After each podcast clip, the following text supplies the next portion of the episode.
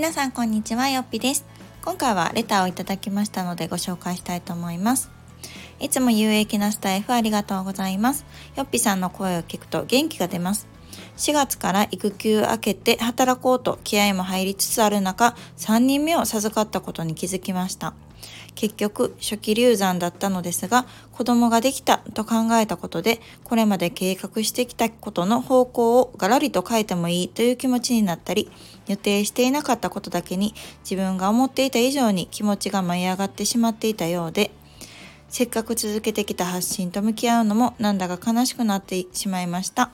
よっぴさんなら悲しい時どうやって発信と向き合うようにしていますか？というレターでした。ありがとうございます。えー、そうですね悲しい時本当にうん今回の件は、ね、このレターをくださった方が、まあ、思いがけていなかったタイミングでということで、まあ、赤ちゃんがいることにねあの気づかれたということで、まあ、でも、うん、流産してしまったという経験、まあ、それは、うん、本当に予期していなかったからこそ、うん、喜びも大きいだろうし悲しみも大きいだろうしっていうような状況のさなかにあるのかなと思います、うん、まずはその状況の中でねこのレターをいただけたこと、うん、何かこう、うん、力になるようなことをお伝えできたらななんて私もこのレターを読みながら考えていたんですけれども、うんと、私だったらこの悲しい時は発信と一旦距離を置くかもしれないですね。うんというのも、あのー、この悲しい時に限らずなんですけど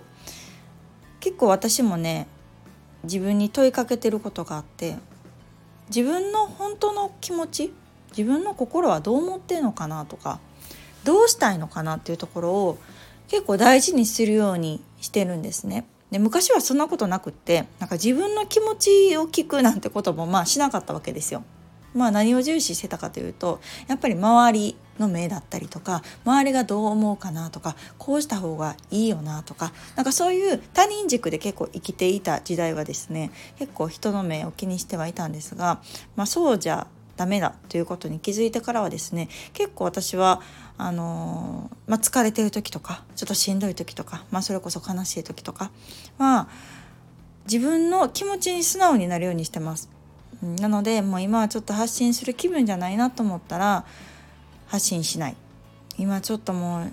うね疲れてるなちょっとゆっくりした方がいいな横になった方がいいなと思ったら寝るとかねなんかそういう感じでこう自分にヒアリングするっていうイメージですかね。うん、それに従うのがなんか一番かなと思います。ただね、多分こう発信を続けてきたということなので、まあおそらくずっとね、発信をされてきた方なんだら、なんだろうなと思うし、まあ、おそらくこれからもされていくんだろうなと思うので、なんか今の気持ちを私だったらちょっと覚えておくというか、何て言うのかな。その今の自分の気持ちがいつか誰かの役に立つかもしれないしうん、同じような経験をした方に寄り添えたりとかそれこそ声かけができたりとかする自分に将来なってるかもしれないので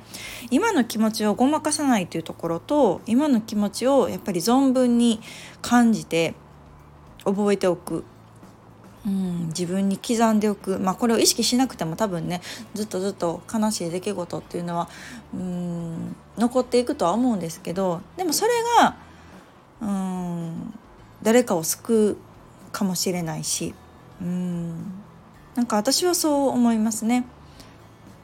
うん、全ては経験であり自分の人生に起きることっていうのは私はうんちょっと変な意味で聞こえたあれなあれなんですけどなんかネタだなと思ってるんですよ。大変なこととかにしても。全てこう自分の人生を俯瞰で見た時にあいろんなことあります。いいこともある。嫌なこともある。けれども全て自分の人生のまあネタ過程になってるって思うとですねちょっとだけ前向きに捉えられたりとか今は難しくってもうん本当この先ですよね。数ヶ月後数年後なんかあの時私もこうだったんだよっていうのが誰かに伝えられるかもしれない。うん、私の場合だったらえー、それこそ今のこの働き方に悩んでた時ですよねその渦中にいた時っていうのは結構悩んでてで周りが専業主婦のお友達が多かったからなかなかこう働きたいねとかもうなかなか言えなかったしみんな幼稚園どうするみたいな話で盛り上がってる中私ちょっと保育園考えてねとかっていうのもなかなか言い出せなかったりとかうんまあそれ以前に私は今後どうしていくんやろっていうところもすごく悩みましたね。なんかこうビシッとねなりたいものがあるとか、うん、進むべき道みたいなものがこう見つかってればねまだうん前も向きやすいのかもしれないけどその渦中にいる時っていうのはどこに進んでいっていいのやらだったりとかなんか私って結局何にもないんかなとかうん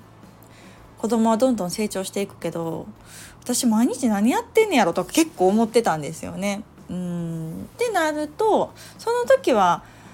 確かにね、うん、終わりも見えないというかどうしていこうっていう本当ぐるぐるぐるぐる、あのー、悩んでたなと思うんですが今の私で言うとやっぱりその時の経験っていうのがあるから今私は話すことができるし今の仕事があったりとかするわけなんですよね。うん、だからこそその経験っていうのは誰しもするものじゃないっていうところだし、うん、その自分にとってはマイナスな経験っていうのはプラスにも生きる場面っていうのがあるんだなと思いました。一番こうフラットな状態の方が結局何もなかったりとかするかなと思うのでうん私は、うん、そういう考えですかね、まあ、でも本当人生ってこう思い通りにならないこともあるし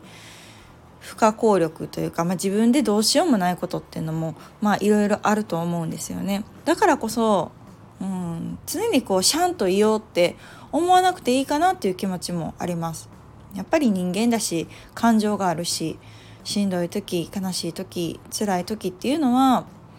うん無理をしないことかな。無理やり前を向こうとしないとか。うん本当ゆっくり休むだったりとか、うん、そういうことを考えますかね。結構発信されてる方ってそれが習慣になってたりとか何か他の方はねたくさん発信してるのに自分は止まってるみたいな感覚に陥ることもあるかと思うんですけど割とそこはね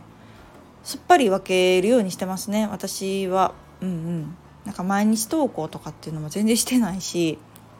っていうのも、まあ、もちろんされてる方もいるしそれがねあの短時間で上手に器用にされてる方っていうのももちろんいると思うんですけどもしかしたらそれは何かを犠牲にしてされてるかもしれない、うん、寝る間を惜しんでるのかもしれないとか。子供が横ですごい泣いてるけど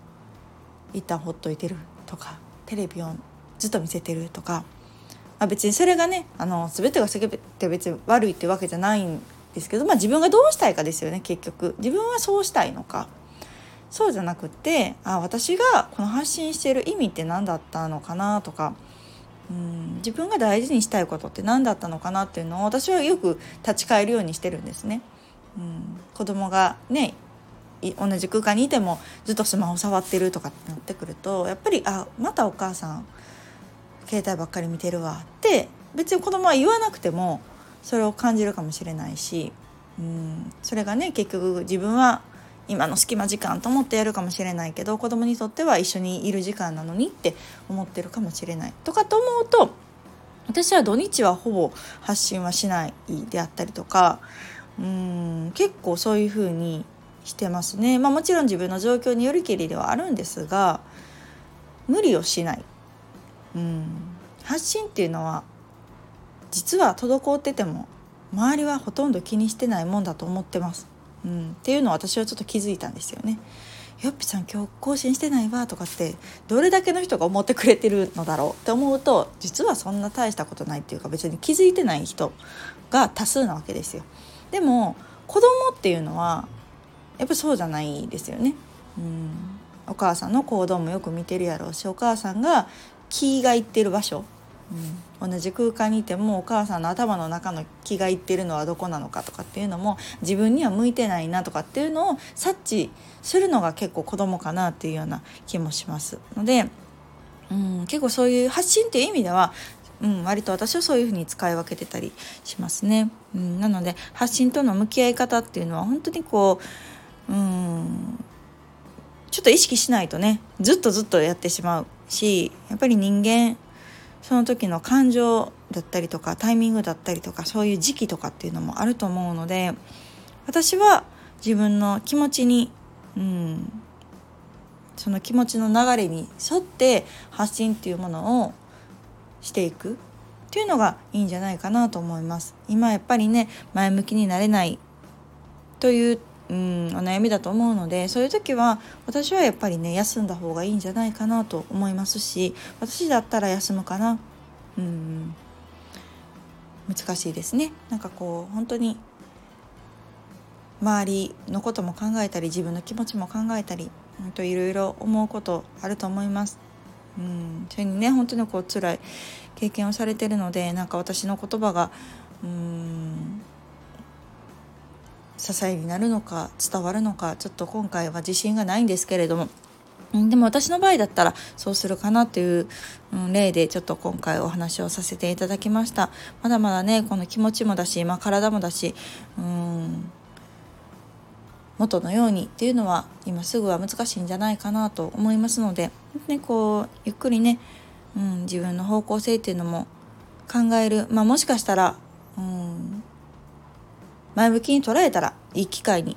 うん、なるかもしれないので本当にこう、うん、計画していたことっていうのをまあいい意味で、うん、考え直してみる見つめ直してみる自分は今後本当はどうしたいのかっていうところを重視して方向を、うん、変えてみるっていうのはなんかいいんじゃないかなっていう風な、うん、気がしました。今回でもレターをいただいてありがとうございますなんか私もこういう考える機会になったのがすごく勉強になったしもしねあのこのレター送ってくださった方以外の方でも同じような経験をされた方がいらっしゃれば何かまたレターをいただけたら、まあ、このラジオを通じてでもねお伝えできればと思っておりますのでぜひぜひお気軽にレター送ってください。ではまた次回の放送をお楽しみに。さよなら。